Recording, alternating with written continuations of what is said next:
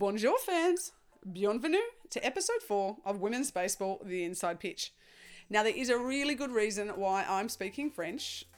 Yes, butchering, I'm sorry. But it's because today I welcome Canadian national women's team member Daphnée Gélinas to the show. twenty-four-year-old Daphnée hails from Quebec City, which is located in Canada's most French-speaking Quebec province. Now, many of you would know Daphnée from her stunning bomb in the bronze medal game at the two thousand eighteen World Cup, where, if you don't know the story, with her team down two nil to the U S A in the fifth inning, well, you know what? You're just going to have to listen to the podcast to hear her tell you the story of the game from her eyes. Now, in addition to the twenty eighteen World Cup, we talk all things women's baseball and Canada, how she got started. Teaser, she's actually a lefty who decided to switch so she could catch. She talks about juggling training in sub-zero degree temperatures, including waiting for the snow to clear. And of course, we talk more about the Canadian women's baseball team and her rise through the ranks. Uh, and we just generally talk more women's baseball. So enjoy.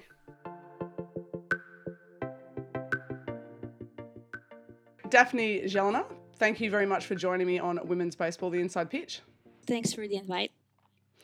Now, I was going to introduce you and in French, and I'm really scared too, but I'm going to give it a go.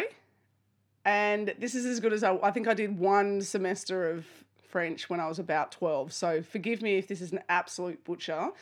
Um, bonjour, bienvenue, baseball féminin sur terrain terrier. Is that close? That's close. That's pretty good. So how how would you say it if you were welcoming someone to the podcast? I would just say, um, in French, I would say, bienvenue uh, au podcast. Uh, merci de te joindre à nous. Okay, there you go. I'll use that as my opener. I won't use mine. So it's like, uh, thanks for being here and welcome to the podcast. Perfect. Wow. Okay. I think I might go back to French, learn a little bit more French, and I'll I'll try and be better next time. Look, can you tell me where whereabouts you're talking to us from today? Uh, here I'm in Quebec City. So, yeah, in Canada. I've lived in Montreal my whole life, and now I moved to Quebec City. Uh, but, yeah, it's really close, two hours drive, and, yeah, I've always been in Quebec. I think for all of us who are obsessed with, with baseball, there's there's very, very rarely a day that you don't have baseball or physical training. Um, what did you get in today? What was your baseball today? T-ball, mostly T-ball. So that's, I, I always work with that. I think the T-ball is my best friend. Um, it's a, it, it can sound very simple. And if I, I, I would tell my boys team, hey, I'm using the T-ball, they're going to say, ah, oh, not again. I don't want to do that. I want to have live balls. But I think T-ball is the best thing to really work on your swing because the ball is not moving. I can place it anywhere I want. So if I just want to work on my hips, it's easier to separate the movement for my hand, my hips, my feet, and make sure I do the right thing.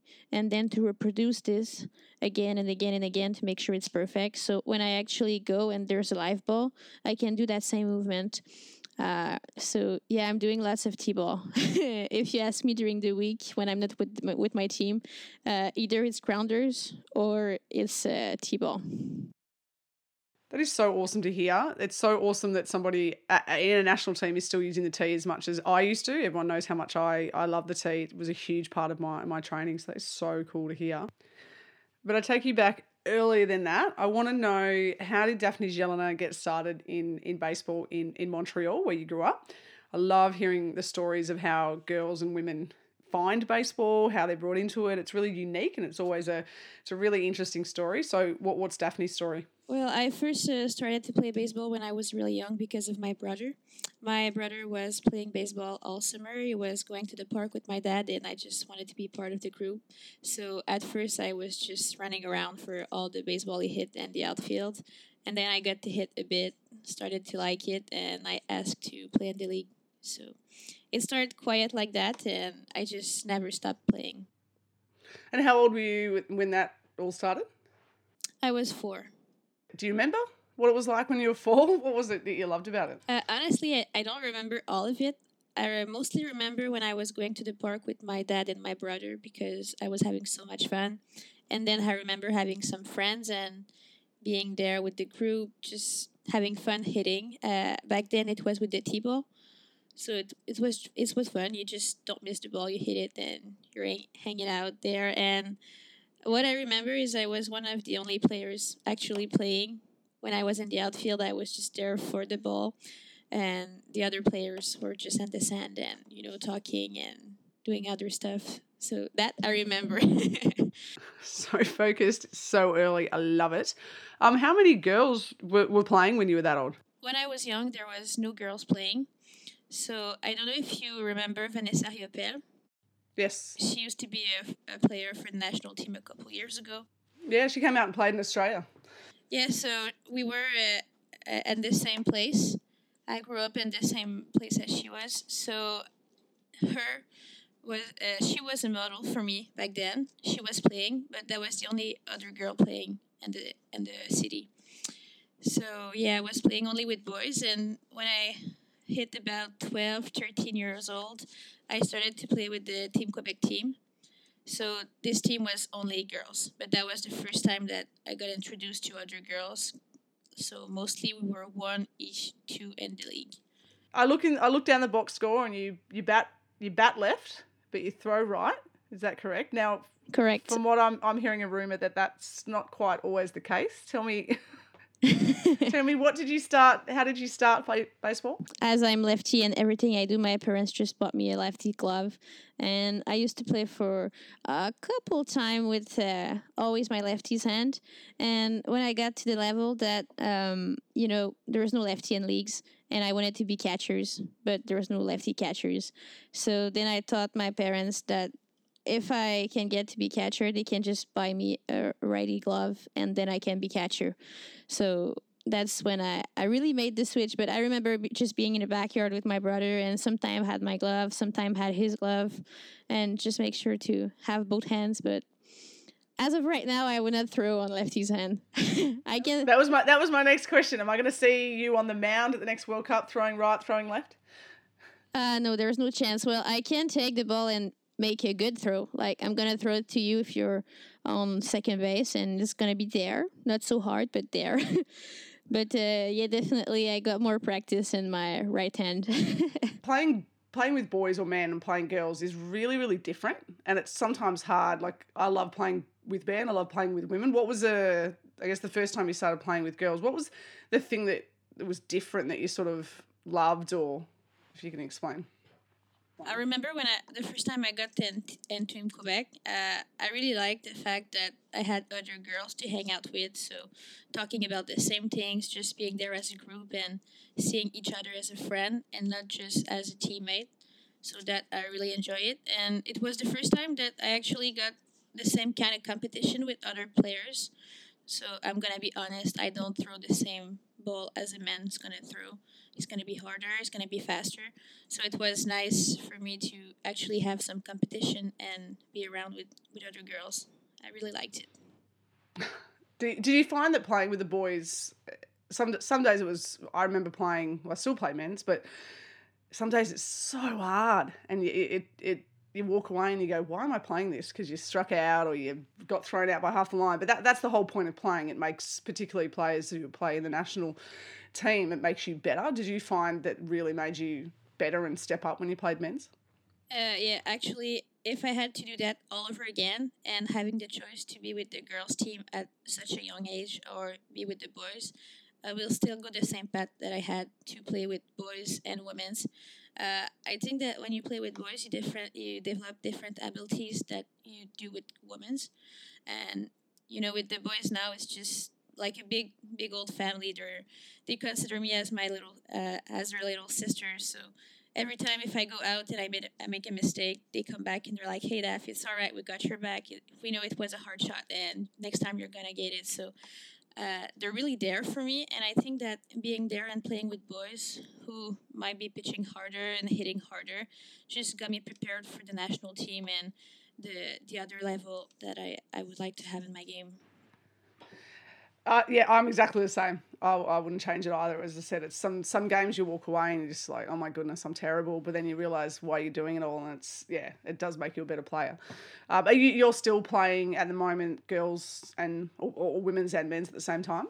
Yeah, uh, for now I have uh, my boys team and, and Quebec City, so it's a senior team. So it's basically twenty-three and older, and there's uh, two other girls in that team. Uh, I don't know if you know Jessica Berube. She used to play for the national team also. So she's playing in the team with me, and there's another girl there. So it's kind of a mix-up with women's and boys. I really like that. And I still play with uh, Team Quebec right now, so only women's group. And how about your brother and your dad? Are they still playing? Well, my dad always wants to play with me. Uh, I'm going to be honest, I live far away from him. Uh, it's two hours drive, as I said earlier. But if I call him and say, hey, Dad, uh, I'm having a free day. Do you want to go and throw or hit? He's going to be in the group for sure. And That's my cool. my brother, he stopped playing a long time ago. But it's the same thing. If I call them to let them let them know that I need them to practice or do something, I'm, I'm sure they're going to be there. I did a bit of research on Quebec City, and I see that your coldest month is January and you average about minus twelve degrees. Now, to me, that is, for, for us, that is absolutely freezing. Now, that must mean snow. Yeah. Now, how, I mean, we get here in Melbourne at the moment, if it's raining on a Saturday, we're like, we don't want to play, it's too cold. You have snow. So how much of the season do you lose, or how much of a year do you are you not, A, not able to go outside, but B, not able to train properly? I got to say that uh, we do adapt with the snow and the cold temperatures. So um, there's a new facility in Quebec City, which is an inside stadium. So actually, if I want to go there and train, I just take the, text the coaches and ask them for a spot uh, to practice there or play a game. Obviously, it's not the same thing, so it's like a big dome. So if I hit the ball too high, well, too bad, it's going to come down, and we don't play that balls. But at least you get to do something and play the real game. And we just do most training on our own. So uh, basically, we train a lot inside in gyms um, uh, on the trainings. And as soon as the snow fades away, we go out and play. So I remember a couple times this summer, uh, this winter, sorry, um, going outside with my toque, with my hoodie, and just hitting with gloves because it was too cold. So when it's about zero, if there's not too much snow, we still go out. We're we're we're gonna be careful with our arms not to get hurt, but we're still going. So zero is your benchmark. Wow, that's that's impressive. I remember mornings that were a bit colder, but you got to do what it takes. Like, if one day we want to be the best in the world and actually beat other teams, well, if it's minus three, minus four, or twenty degrees outside, we have to get the the, the job work, uh, the job done. Sorry. No, I understand that as well. And you think about, if you're not training, someone someone else in the world is could be training. Yeah. You say that you train on your own um, currently, or you, you, you train, don't you don't train with the girls? Do you have regular training sessions, or is it just really kind of when, when you can get your training sessions in? Um, it's changing a bit right now with the Quebec teams program. So as of right now, we play more game together. So we try to see each other three times per week, uh, even though we're from different places in Quebec City. Um But when I don't get the chance to go there because I am actually working, so it's not always easy to go on a Thursday morning, do four hours drive to play a baseball game with them. So when I cannot do that, I just try to do more work at home and go to the field, find some friends to go pitch, hit some balls. So we do get sometimes together to play as a team, but the mostly the the the, the most of the time we practice on our own. So Quebec City is on the uh, eastern side, I guess, of Canada. Yeah. Uh, and how many women's teams do you have in Quebec City? And, and, and if you do know, how many leagues or teams are there scattered across Canada in women's baseball? The This year is a big year for Team Quebec, uh, for Quebec women's baseball. Um, the the Quebec program started the Women's Interior League. So it's the first time we're going to have that. So actually, we're going to have teams that going to play against each other, but only women's. And it's the first time that we're going to have that. We actually never had that. Like, we had a couple women's group and women's team playing against boy. But this time is the first year that they're actually going to have a league of their own. So playing girls against girl. Um, as of right now, I think there's thirteen team for, I think, fourteen and under, sixteen and under, and seventeen and under. But wow. I cannot guarantee these numbers are right because it's changing a lot because it's in development right now. But this is a, a big step for the start this summer. So I think it's going to get better and better for younger players. And yeah, we're going to get stronger for sure. Now, in honor of talking to you, I'm actually wearing my Team Canada, my team. Yeah, that's a really good T-shirt. I got mine here somewhere. I love this hoodie, even though it's Team Canada. Um, but we, we go to Team Canada. What what was it? How old were you when you realised, or someone tapped you on the shoulder and said, "Yeah, I reckon I reckon you're good enough for the national team"? Um, what was that moment, and, and, and how did it progress from there?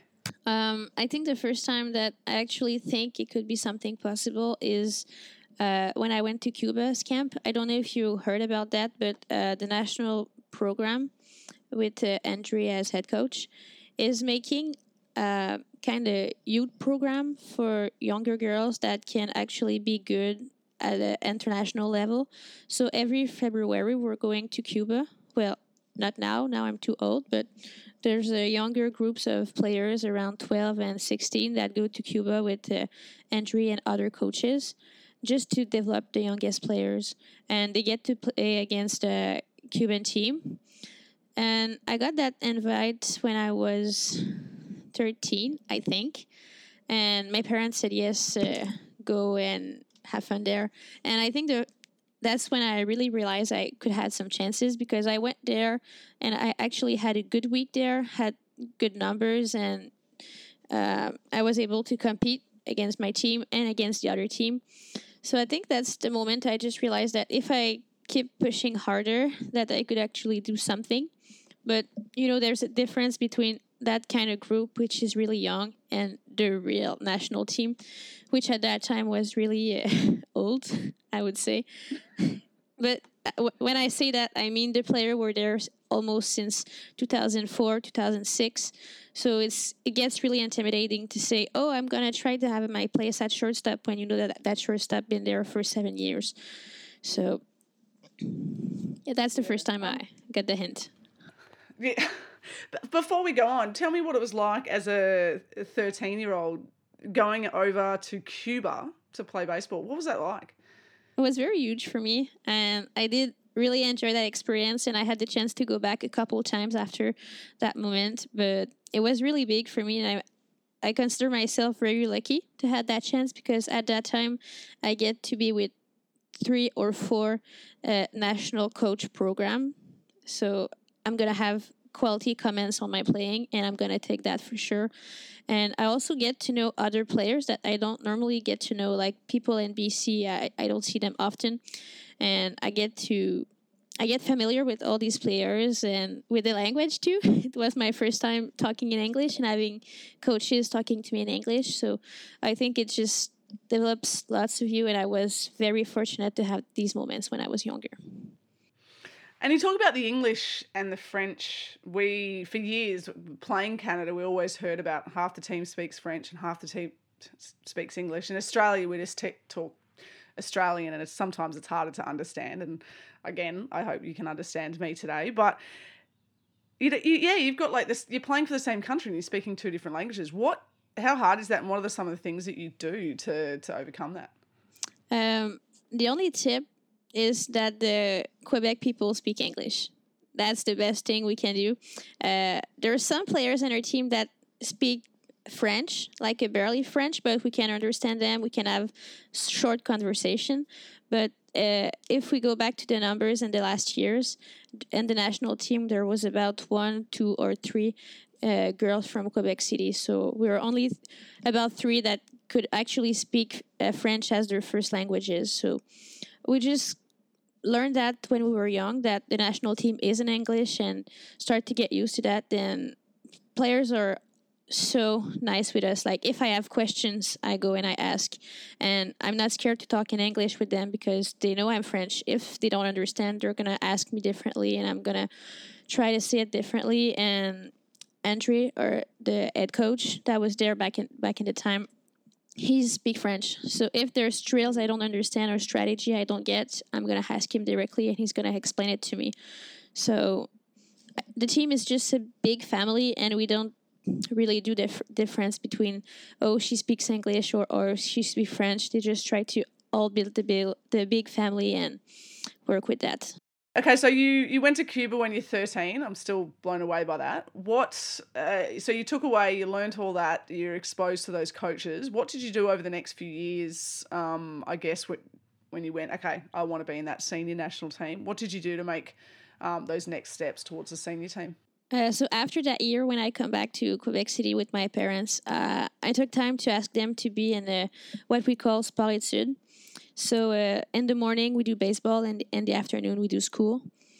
So I asked them if I could be part of that program, but I know that it's lots of engagement for them because they have to make sure my grade is perfect or good.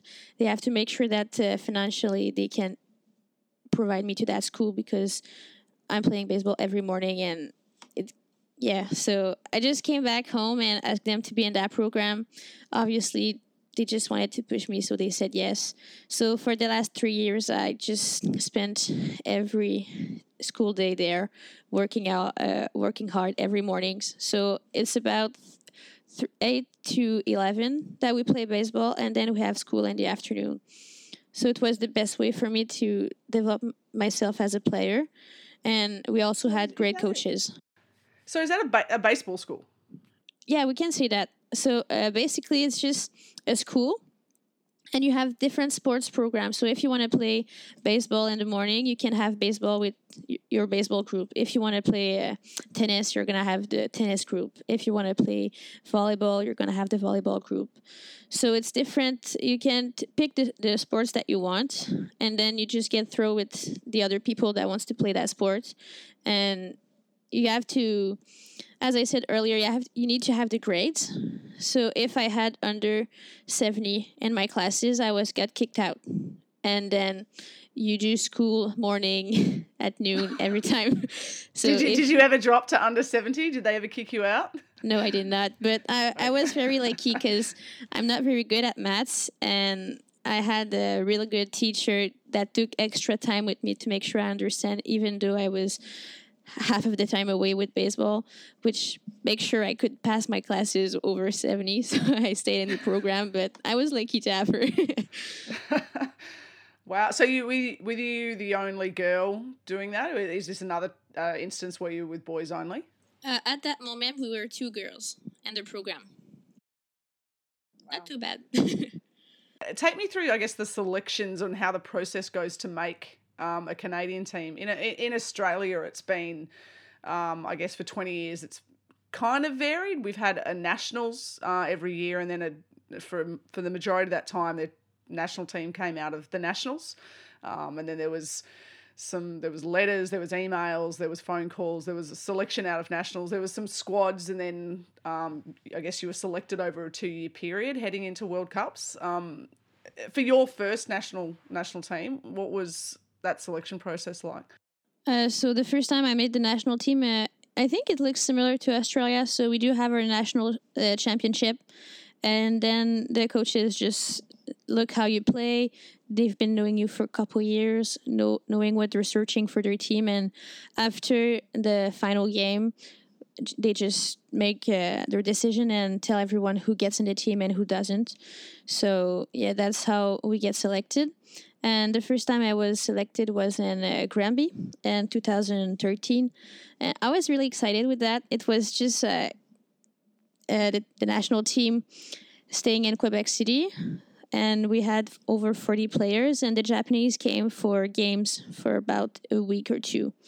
And it was very, very cool to be part of that experience. Oh, wow. And you would have been, what, only fifteen, sixteen at that at that time? If I remember well, I was being uh, sixteen. sixteen. And you've got Japan, you've got all these Canadian legends on your team. How how nervous were you? I guess, first of all, when you got told you were selected, how excited were you? And then how nervous were you? uh, at first, I was very excited to make that team for the first time because I knew I was working hard to make that team. And I knew that there's lots of big names. And getting to play with the best players in the country, that's a feeling that never gets old. Even if I go right now on the World Cup, I'm going to be amazed by the players that I can play with. So, yeah, at that moment, I I just couldn't realize that I finally made that, make that team.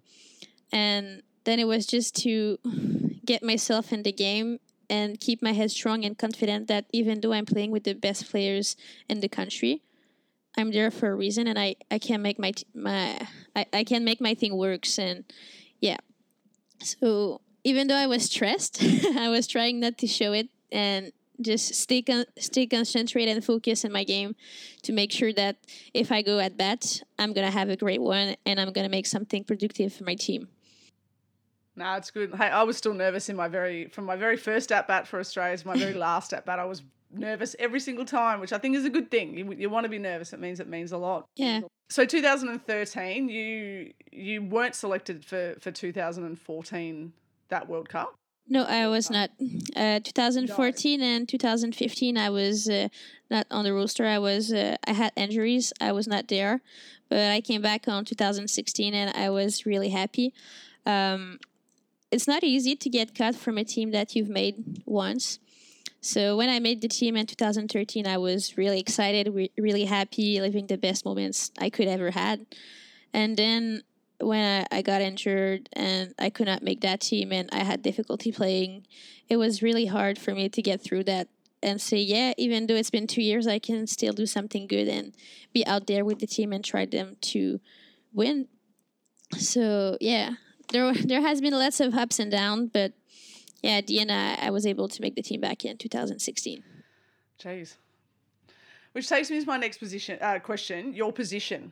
What did you – we'll talk about your World Cups in a second, but what did you come into this squad as? What what position were you? Um, I'm there as the utility player, I'm going to say. Um, so at first, when I was young, I really wanted to make the national team as a catcher.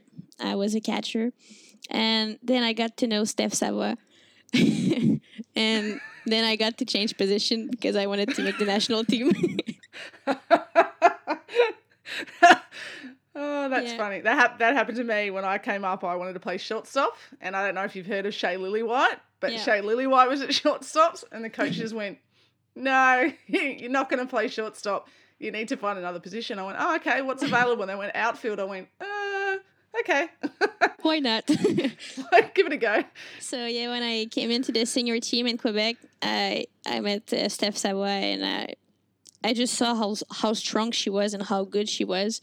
So I just decided to change position for a couple of years.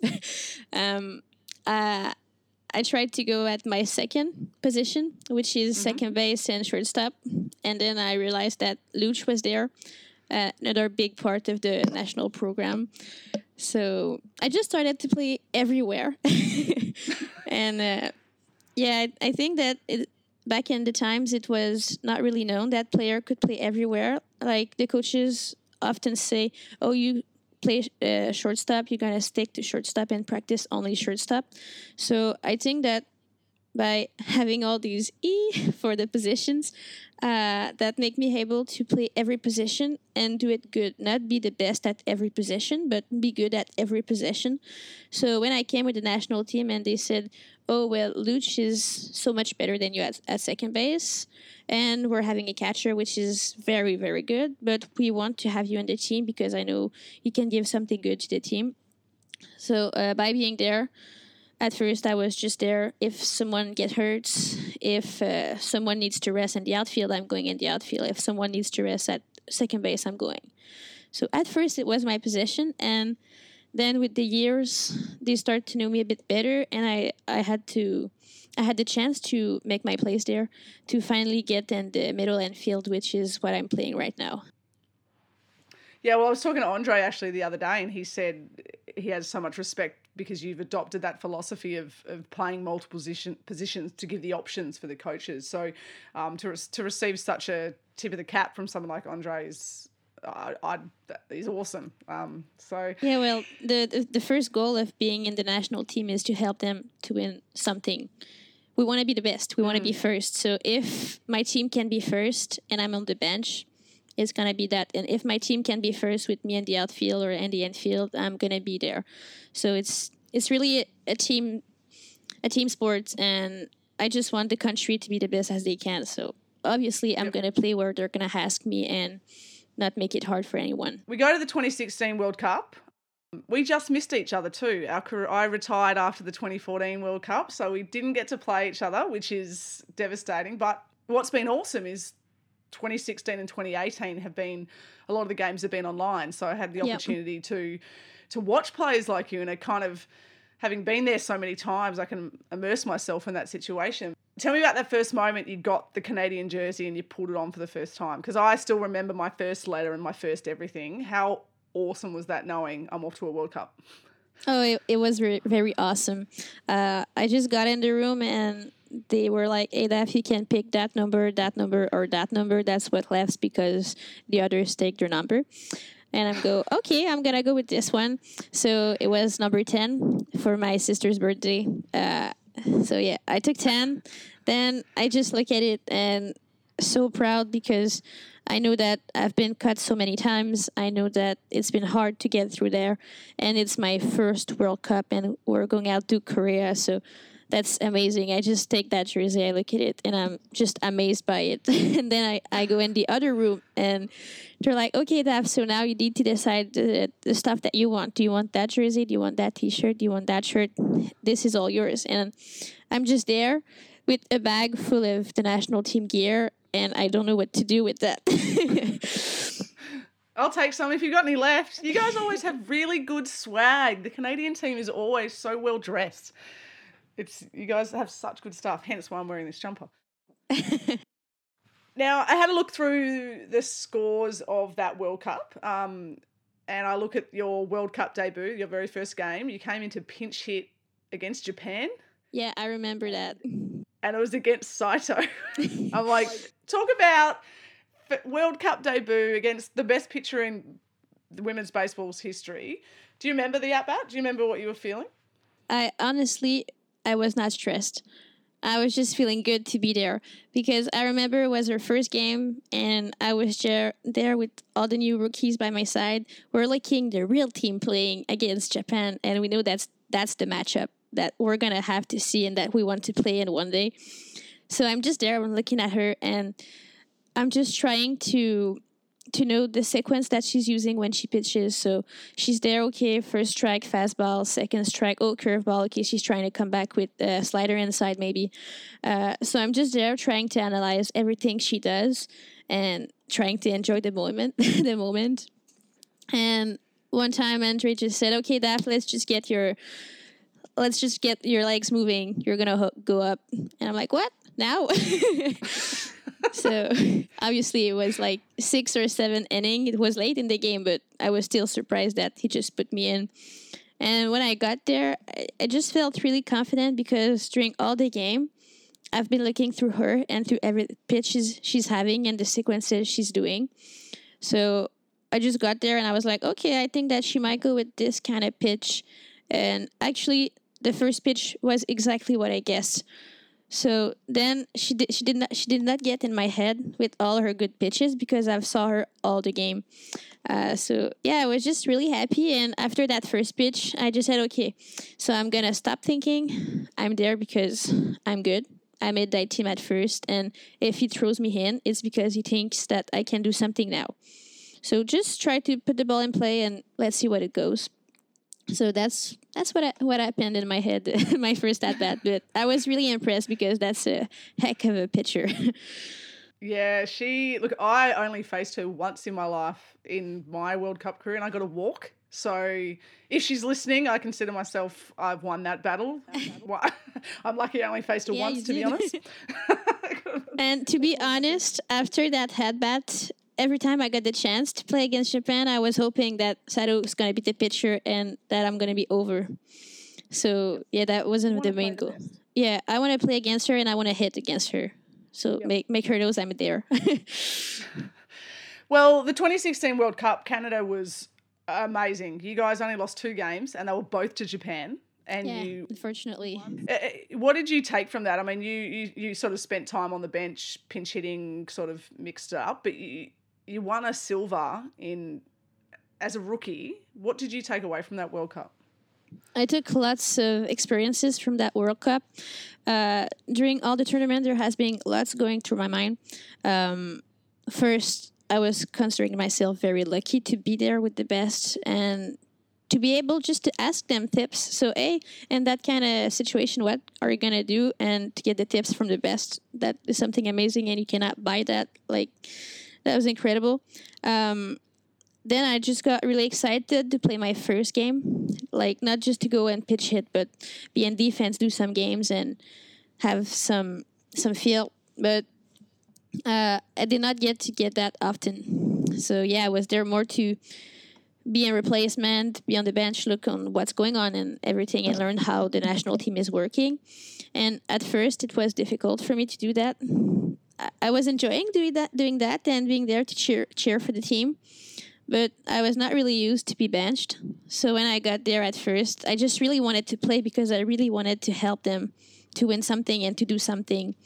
And yeah, so I remember some games I was a bit sad not playing, but so proud to be in that and that team. Mm, of course. So the first games, there was a bit of mi- mixed emotion because, like I said, wearing the Canadian jersey is amazing feeling. You cannot get better than that. But I really wanted to help them, and I felt sometimes useless because I could not do anything to help them to win over a game or something. So this went to my head lots of times, and then I just accept that fact that I'm there to learn and to be with the best and learn from the best. So the second I, I just got that thinking, it was way better, and I could talk with the players, know why they're doing that instead of this play, and what's going into their mind when they're going to hit or when they're going to pitch. And yeah, then to just go against Japan in fi- final, we want to beat them, we want to be first, and things that didn't turn out well, but the team has so much character. Like, I remember at one point it was ten zero or something, and they're not giving up. They're going back to the bench and say, hey, let's go, girl. Let's go and get her. And they just leave everything on the field. And that's mm. really what I what I learned from that World Cup is that you cannot, after your game, you cannot go back in the bus and say, I did not give everything I had. So no matter what the score is, you just go out to the field and you give everything, everything. Mm. And to, yeah, to be able to have silver on my first year, it was amazing. And to play with that quality of player as a first year, simply incredible.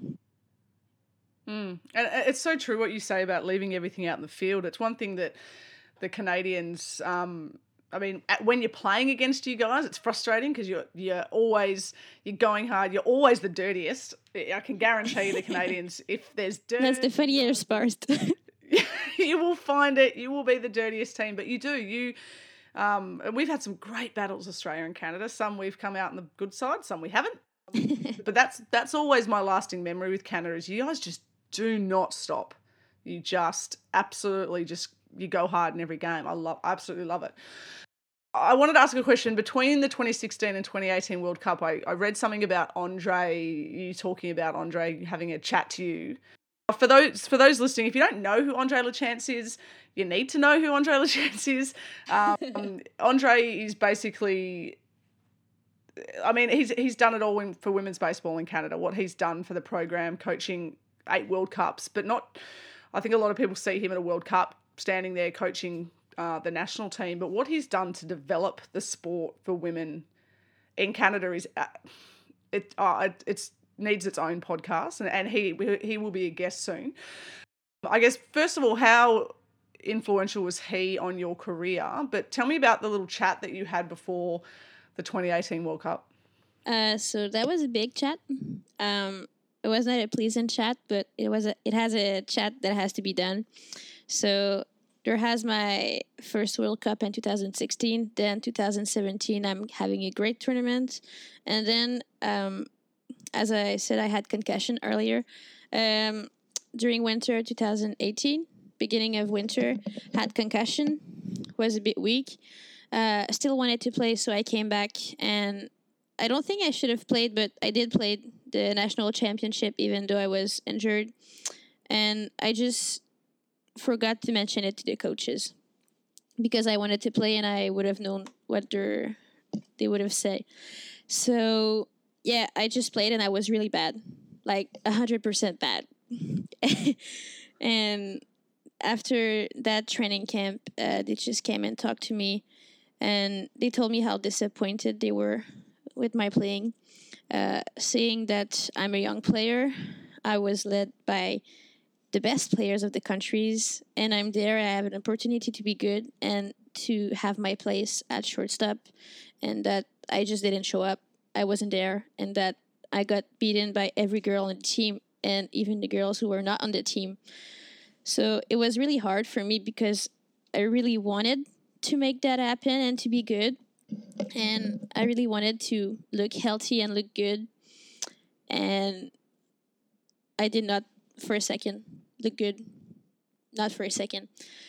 So to have that talk with, uh, I have uh, some of connection with Henry because, as I said earlier, he's a French Canadian, just like just like I am. So he knows that when he has to tell me something, he tells it to me, and he tells me in a way that I understand it, which is French. And he's not gonna take any detours to tell me what's wrong or what's good.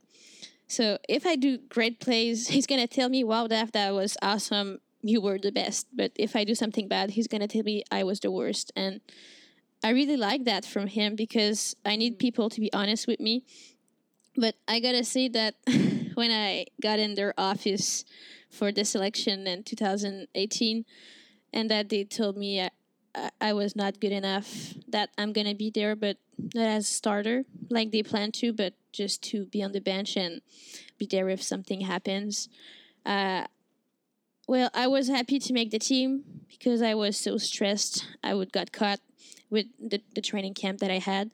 And at the same time, I was devastating because I knew it was my chance to have my spot in the infield and that I didn't take it.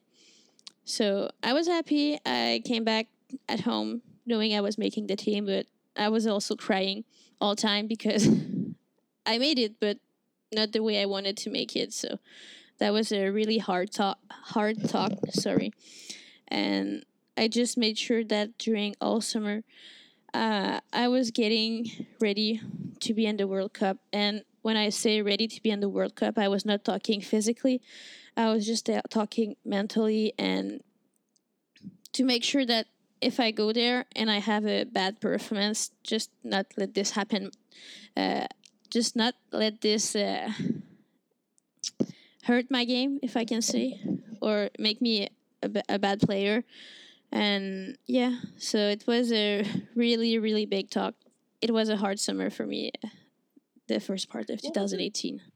What was the time from period from when you were, you had that talk and you were told you're in the team? How much time did you have to work on your game, your mental game before the World Cup? I had about a month. Wow. Yeah.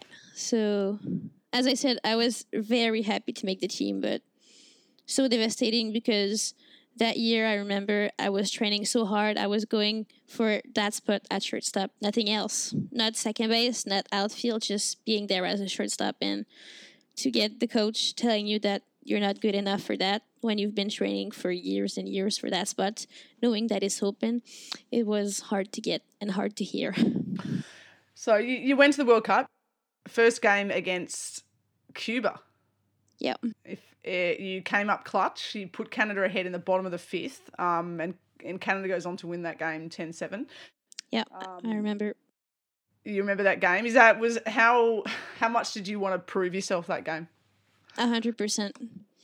We've been there a couple of days before training and being on the field with the team, and I was just training a bit at shortstop, a bit at second base, a bit on the bench, and just going around with every position. And I know I was not starting the game.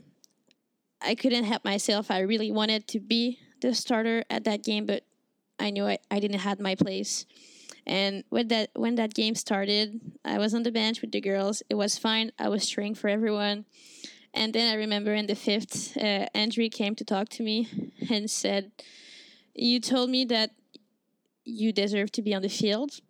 So now just prove me you deserve to be there. It's your chance. You do it now." And I remember just being a bit, yeah, I was like, okay, I'm going to show you. And I just went. But he knows I'm competitive. He knows he can tell me everything's like that. If you just tell me, oh, go, it's your turn, I won't be the best. But if he goes and give that little thing, I'm going to go and be more than more than good for him just to prove him wrong. Well, you did. I remember going to third base because my first at-bat was a triple, and he was coaching at triple at, at third base, and he was like, okay, you got it. I was like, thank you. Well, Canada goes on to win that game, and then the next game you faced Japan again. Yeah, we did. Just and Sato. Like like, yes. Just like it feels like every day they roll her out. They roll out Ayumi Sato again. Every time. every, every day. I think there's five of her.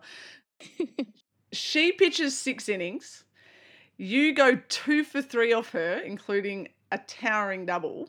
Yeah. You guys, you guys lose two one, which two one loss against Japan, I think it's one of the closest that we've had.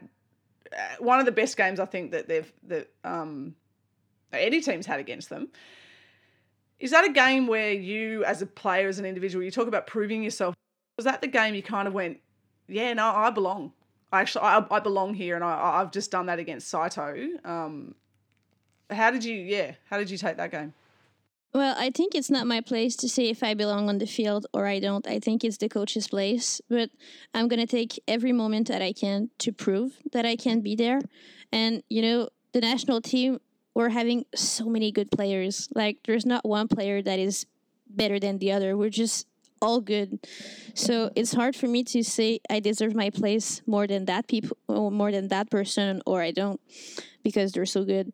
So yeah, when I got to that game and I just got the chance to play again, I was just trying to enjoy the moment. I'm not this. I'm not. It's not uh, me that decide who's gonna play tonight, who's gonna pitch tonight, who's gonna hit.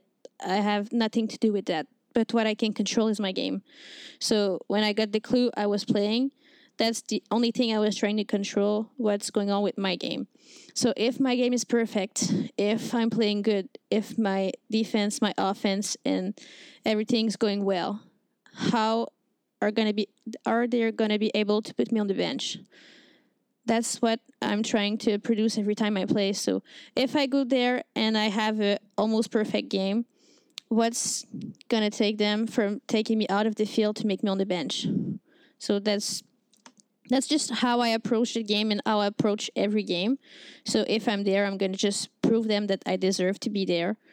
Uh, and yeah, I was just trying to stay focused. And I was glad to play against Japan for that game because I've been watching them a lot. I've been home watching games. I've been watching Sato. And I was just glad to finally uh, hit against her. Uh, it, it has been two years, so when I saw she was pitching, I just got a bit more intense than I usually do because I really wanted to hit against her. That's the best team in the world right now. That's the best player and uh, that's the best pitcher in the world right now. So if I can do something great now, I can do something great for all tournament. Now, Canada went on to only lose three games for the rest of the of the World Cup. You lost to Japan, to Chinese Taipei, who ended up obviously playing for, for uh, gold against Japan in the gold medal final. Um, and then you lost to the U S A, which set you up for a bronze medal final against the U S A. Yeah. Before we go into that, I want to ask you, U S A Canada rivalry. How big is it? How how much, like U S A Canada, in, in all sports, there seems to be a, a big rivalry there. What's it like for, for women's baseball when U S A plays Canada? Well, apparently it's a big deal, but I did not feel like it. Um, well, everyone was so pumped to play against uh, U S for the bronze medal and to play on uh, their home field and to actually beat them at their home field. Everyone was feeling that and getting really emotionally involved with that. But for me, the biggest rivalry we can have is against Japan. Like, mm. I know that the yeah. core of the team, they're having a great uh, competition going on with U S A, and that's re- very good. But uh, in my heart, personally, uh, the greatest rivalry is against Japan because that's the spot that we're trying to take off. So I'm just putting all my energy into this way, and if we can have a close game against Japan or against any other team, we can surely beat U S A. Now, this bronze medal game in twenty eighteen, I, I think I've watched it about five times. It's funny, I was thinking back to my career and I was thinking back to the eight World Cups. The bronze medal game is always an absolute cracker. Like two years before, Venezuela upset Chinese Taipei. Um, twenty fourteen, my last World Cup, we beat you guys. Sorry to bring that up. It's hard, but we beat you. we, we started that game at one stadium. I think we played two or three innings, and there was a rain delay for two hours. Then we got in a bus and drove an hour and had to play the game at another stadium. We had an absolutely epic loss, unfortunately, against the U S in two thousand eight. Like the bronze medal, they're just always this amazing game. You can see two teams just fighting for that medal. And that is what happened here. We have – they got you five one in the regular round. They beat yep. you. Um, and then we hit this this game, and it was a such a cracking game. They took they took the lead early. Um, they were up two nil. And then this is where the game absolutely – it's it's hardly a bigger moment in World Cup history in my in my opinion. It's – there's one out. It's the top of the fifth. Canada's down oh two, and you come up with two runners on. What do you remember walking up to that, walking up to the plate in that moment? What were you thinking? What were you trying to do? What was your goal? I just wanted to move my runners. So I know that the lineup is strong. The player beside me is a good one. So if I do move the runners for one base, I'm happy with that because I know that the player right behind me is going to make them move home, and it might be two one, two two, I don't know, but I'm just trying to make them move. Um, so that's the first thing I think when I go to hit. And then just having a couple foul ball uh, against the pitcher, uh, one big foul ball, then a ball. And, yeah, I just know that I can hit, and I'm just trying to be focused on what she's going to pitch. And the count was a three and two, I think, or two and two. And I'm just trying to think, I got to protect the zone. I don't want to be out for nothing. I don't want to get a strikeout right now. All I need to do is put the ball in play. If it's a weak grounder, the player gets to advance. If it's a hard drive, it the player gets to advance. So that's the only thing I want to do. If the ball comes to me, just put my body in front, go first base.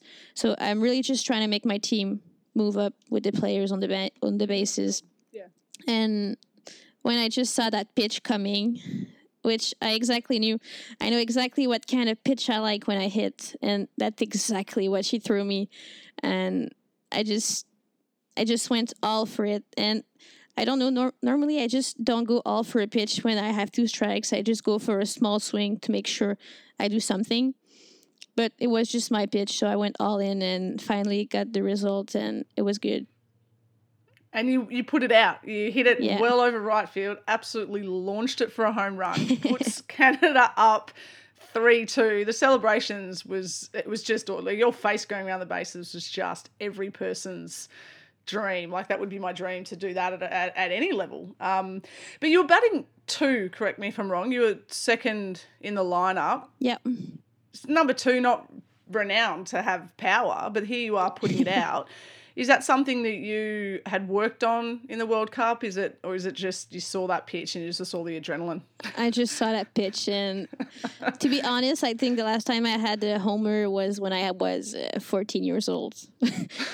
Like, it just doesn't happen. I think I'm the kind of player that is consistency and that hit contacts. So I like better to go for a small contact that makes player move or that gets me for a single than going for a big smash or get strikeout because I try too hard. So I don't want to try too hard when I go to hit. I just want to put the ball in play, make things happen. But uh, I, I don't know. I just went all in for that one. Well, you put that one out of play, which is just, that's epic. Now, somebody told me, and it's Andre, told me to ask you, where was your dad when you hit that home run? Okay, that's the best question. So, um, as you know, my, my family's in Quebec City. Um, my dad took uh, vacancy to come and see the World Cup uh, in Florida. So um, he came for the World Cup, uh, the super round only. So he's super proud. He's wearing his jersey every game. Most proud dad ever. And my dad is also uh, an athlete, so he has this competition that he wants to do in Quebec City, which is running uh, fifty kilometers and trails. So he he talked to me about that, and he's like, well, I have that competition I really want to do just for myself to feel good, that trail. I never had that. I really want to do it, but it's one day after the World Cup, and you know, I, I would need to sleep and everything. So do you mind if I miss the last game? And in my head, what I'm telling him is, I don't mind. Anyway, I'm not playing. So I'm super happy you're going to be there. Uh, we had that conversation a couple weeks before the World Cup.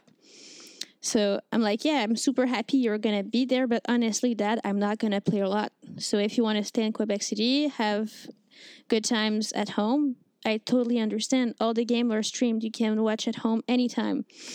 And he insists. He really wanted to be there. So I said, okay, well, come to the World Cup, no problem. But when you have to leave for your fifty kilometers trail, you have to leave, and that's fine. So uh, it was in the third inning. He was there, one, two, three, third inning. He's like, hey, Daph, I got to go. Bye. I love you. Good game. You're very good. Uh, you're going to win that. And he just left, and he was in the car going to the airport, and he was listening to the game on the radio, and then he just stopped the car. And he was like, what? What? I've been there oh, the whole no. week for that moment, and now I'm in the car. And he literally started to hate himself for that moment. And I'm sure if you would see him right now, he's going to say that it was one of the biggest mistakes he made in the last ten years. So, yeah, he was there, but not for that moment. It's heartbreaking.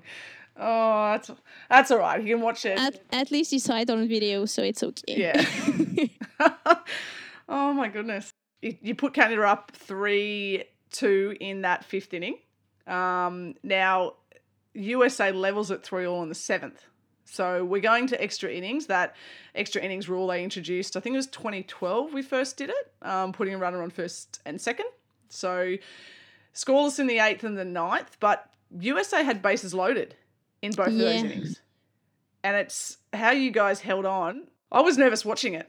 Honestly, I have no clue. I just remember one time at, I'm at the shortstop, and that extra inning, there's Ash at the the third base, and there's Emma Carr in the outfield, and there's that fly ball, but not really mm. fly ball, right between the three of us, and Ash is jumping, I'm jumping, and all I see looking to my le- uh, to my right is the ball on the ground, but I know there's a run on third base, and that's the winning run.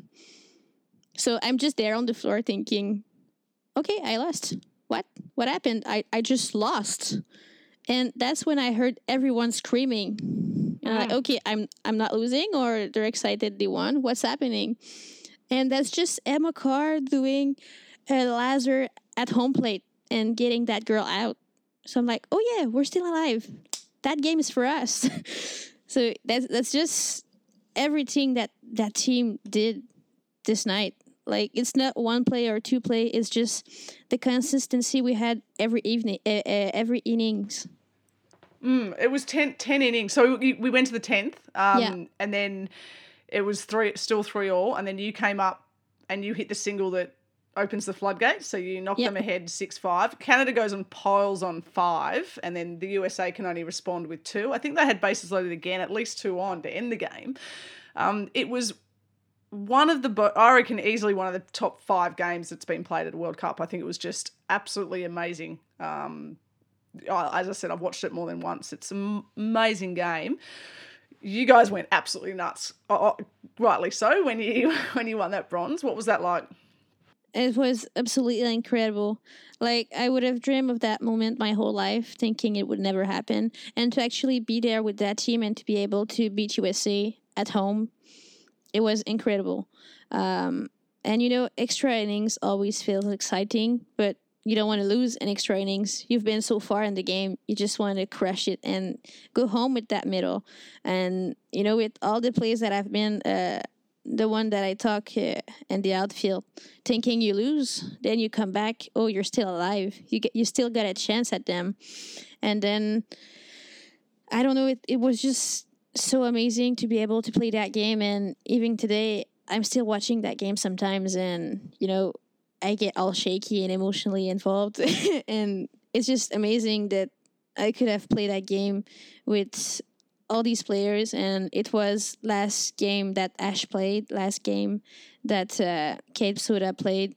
So to be able to share that moment with these so good player, it was really incredible. Knowing that there was their last game, that they're going all in for their last championship, for their last World Cup, and to be able to actually help them to get that medal, it was amazing. But yeah, t- tell me about uh, Kate. So Kate Psota and Ashley Stevenson, for, for those that are listening, um, I had the privilege of playing against them at six World Cups, the first six World Cups. And Kate, I was Kate was a, a teammate and a rival when she lived here in uh, in Melbourne. So I played on a state team with her and won a nationals. And she, um, yeah, faced up against her in club ball here quite a number of times. And those two players were, we talk about going hard, getting dirty. Just, they are the two players you don't want to play, but they're the two first that you pick in your lineup. What what was that like, playing with those two players? The first time I played with Ash was very special for me, because when I was a very young little girl, um, we had some programs that once in a summer, uh, some national team players come to a field and you get invited to go, like, it's open for every young women's that play, and you're just there invited to meet two players of the national team. And actually the player I got to meet was Ash, and I remember she signed me an autograph on that small card of her wearing that jersey, and I just always had that card on my blackboard at home. And when I got selected the first time and I played with her, I was like, okay, and I'm playing with the girl that's on my on my board right now. That was completely amazing. And I just always saw Ash and Kate as such a strong player, but such good human beings.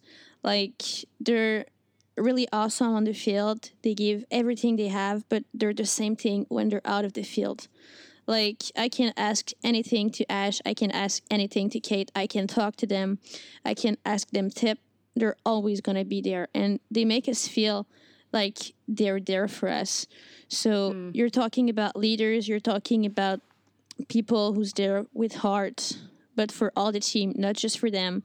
And I always think about these two.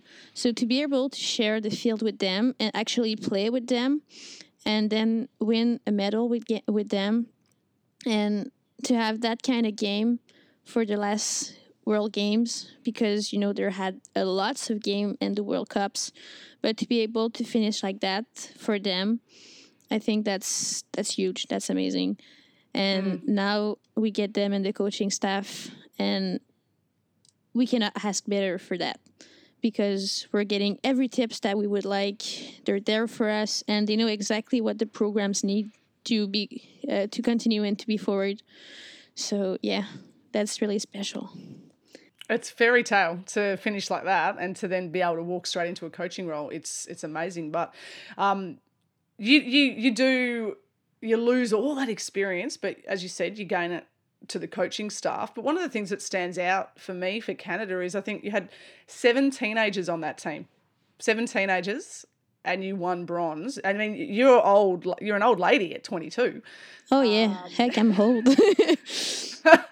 That's so exciting for, you've got, you're a bronze medal team and you have seven teenagers. Like, where, where do you really believe the Canadian team can go? Like, well, whenever this twenty twenty-one World Cup is held. Oh, they're going to be first. I'm, I, I don't want to steal the punch, but they're going to be first for sure. Um, Shruti was pitching in the final. She was doing amazing. She was only sixteen. And we had lots of young players playing that uh, during the World Cup. And, you know, right now, if I picture myself in the national team, I'm by far the oldest or so. Well, there is a Ace who's always there, and she's going to stay there. She's perfect where she is. Um, but if I think about the ages, like they're sixteen, seventeen, eighteen-ish, nineteen, twenty. But that team's going to be good. Like, they're very, very good players. They're devoted. They want to be the best. They want to be better. They want to get better. And they're taking everything that people feed them. So if Ash is saying this, they're going to take this. And they want to be the best in the world and be able one day to beat Japan. So I think that if they can get that experience that they don't have right now because they're so young. So, yeah, if they can get that experience from Kels, from Shruti, from all the young players that were, were there in the two thousand eighteen World Cup, and that they can learn from that and get experience by, the, by themselves, I'm afraid for you guys that in a couple of years, it's going to be hard to beat us. It's been hard to beat you for a few. I don't think we've beaten you for a few World Cups as it is. And now you're telling me you're getting better. So it it is. I'm so excited for the program. Like, it's growing up so much big, bigger, and the players are so good. Like, I can't wait to see them at twenty-four, twenty-five, twenty-six. They're going to kick everything. What about you? What about Daphnée Gélinas? Where do you, how do you make sure that you're in that team for the next World Cup? Um, I've been training hard for that. Um, you know, with, uh, I don't know if you heard of that, but in uh, two thousand nineteen, I took a year off for me. I had some uh, personal things to deal with, and it was a hard, hard year for me. Um, but twenty twenty, I came back, then COVID hits. Uh, I make sure that I can still be there. So I'm training as hard as I can. I'm going to the gym. Well, it's closed, but I made my home here in my house. So I'm training hard. I'm going to hit, even though it's minus two outside. Um, I'm just doing everything it takes to make sure I go back in that, in that team. And I think it's important to me to go back because, first, I like to play. I think I can still play for the national team, but I also want to be there for the younger players. So I know that I don't speak English as well as they do, and sometimes I get difficulties to tell them what I want. But if I can just give them a part of my experiences that I had and just be there with them and make sure that the team grows harder and harder. And, yeah, so as of right now, I'm training hard for that. I want to be in the team. Uh, I know I'm going to be hold for the team, but uh, I really want to be there and add my experience to the team and make sure that we don't miss anything on the next World Cup. Mm. And look, it sounds like you're putting in so much work for you. So you're a physiotherapist and you have a part-time job. You're doing a lot of coaching. And you, you, how... I know it's the same for a lot of particularly women's baseballers, but female sports athletes. How hard is all... trying to find, and then hey, you've got to have a life as well. How hard is yeah. that?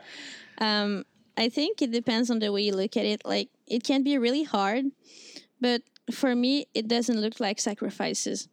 So, getting up at five in the morning to do my training before going to school or going to work, it's not sacrifice. It's just part of the process to be in that team. Um, so yeah, I think that every girl on the team and I'm pretty sure it's the same team in Australia, the same thing in Australia, but every girl that wants to play a high level but is not recognized high level, you have to do school, you have to work, you have to train, you have to do everything, but there's only twenty-four hours in a day. So, yeah, my thing is to train in the morning. Uh, uh, I just got used to woke up really early to do that, and then every time I have, I take it. So if, for example, uh, I'm training this morning, I'm working all day, and I have off time tonight, well, what my off time is going to be like to either improve me. Is it just rest at home and do nothing because my body's sore? I have to listen to that. And when I was a younger player, I did not listen to that kind of things. I learned. But uh, yeah, it's hard to manage with everything. But I think that you can train five, six times per week, get your baseball, get your strength, but you still got to take a couple days off just to make sure your body's there. Mentally, you're there. Because if you just walk in like a robot every morning to go training, you're not going to be efficiency. And like, I'm not taking every day to go to training, but when I'm there, I'm there one hundred percent. So it, it happened a couple weeks that I can go train only two times in the week, but when I'm there the two time, I'm there at two hundred percent and I'm giving everything I have. It's not always been easy when I had The, the now I'm working, I have a job, so I don't have to worry about school. But I think that it's just to learn how you can get better with the time you had. So I remember a couple times just being there doing bike just to get my legs uh, warmed up and having my school cards and uh, reading, reading, reading while doing the bike just because I didn't have time to do it, but I need to do both. Obviously still training. I, are you still coaching? I, I did read that you've um, done a lot of work. You were named the honorary president of the Women's Mosquito Tournament. I think that sounds like the best title ever. um, what is the Mosquito Tournament and how much do you give back? Give want to give back now? You talk about being influenced by people like Ashley when you were a kid. Um, are you hoping to inspire that next generation yourself? Uh, yeah, I think it's really important to be there for the next generation. And I consider myself very lucky because when I was younger, uh, Vanessa Riopelle was calling me and saying, hey, I'm going to go to practice. Do you want to come with me? And heck, yes, I want to come with you. It's not a question. I'm going to be there. And I remember being at the field the first time with Steph Savoy, and she's there and just telling me, hey, Daph, next time when you do a block, try to do it like that. And I hear that and I remember that. So it's not just a tip that comes in and go out. I just take everything they gave me.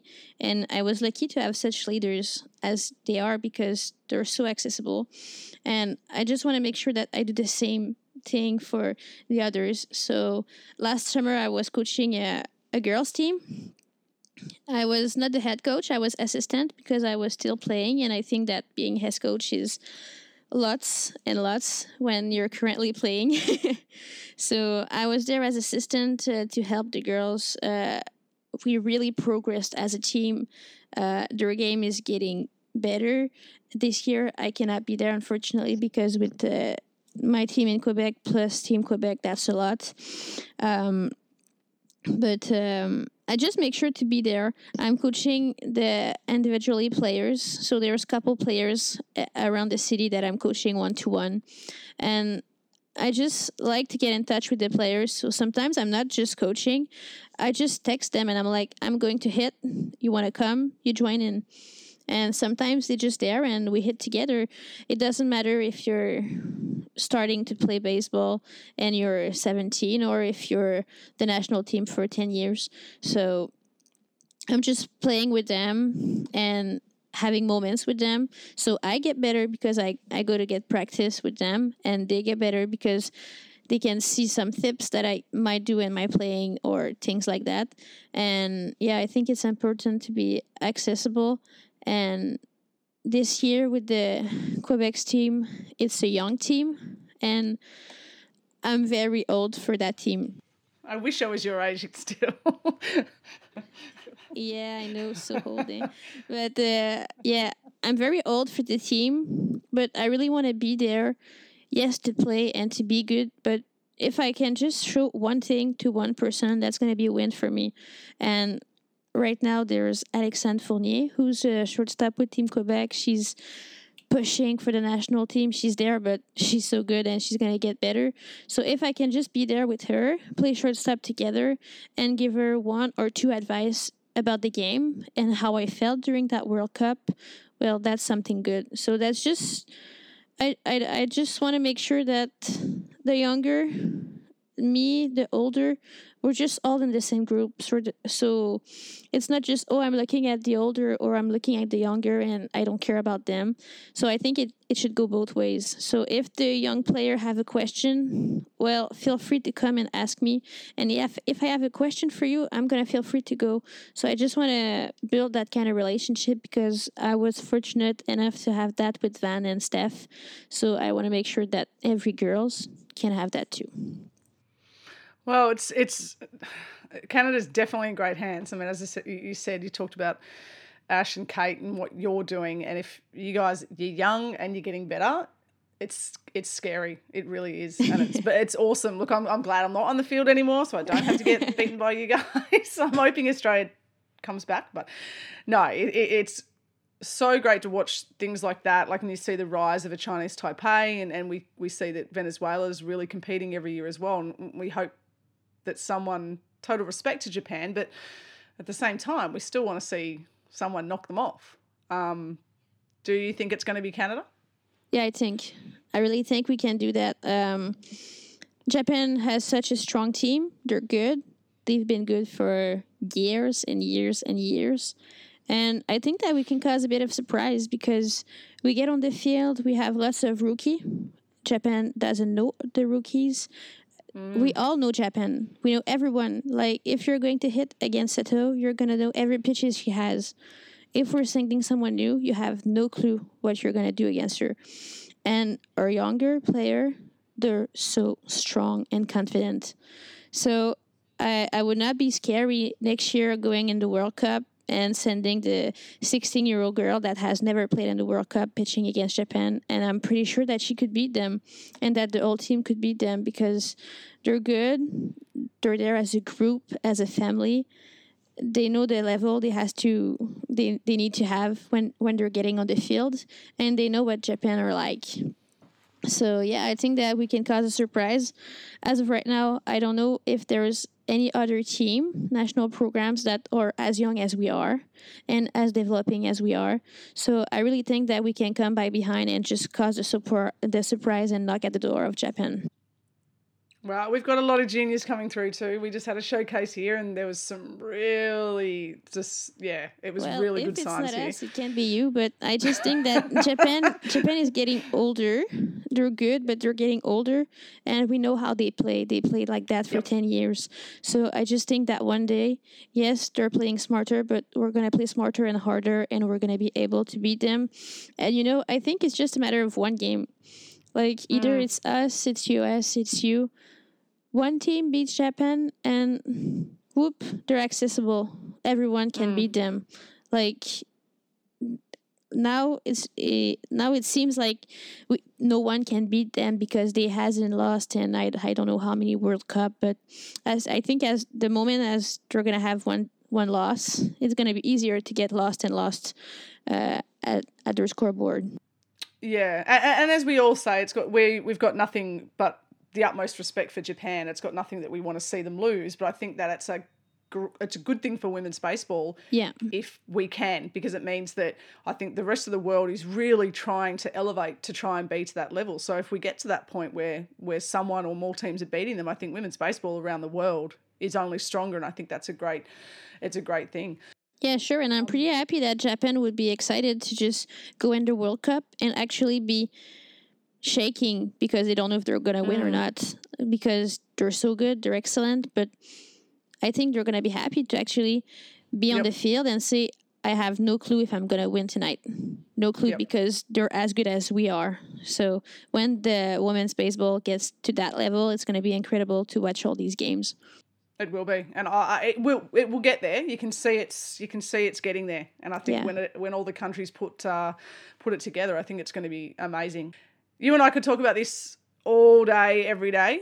I just wanted to say thank you for joining me today. I um, it was really great. As I said, I didn't have the opportunity to physically play against you, um, but I've been I feel like I, I know you and so many of the other players because I've been able to watch you online and watch you hit bombs.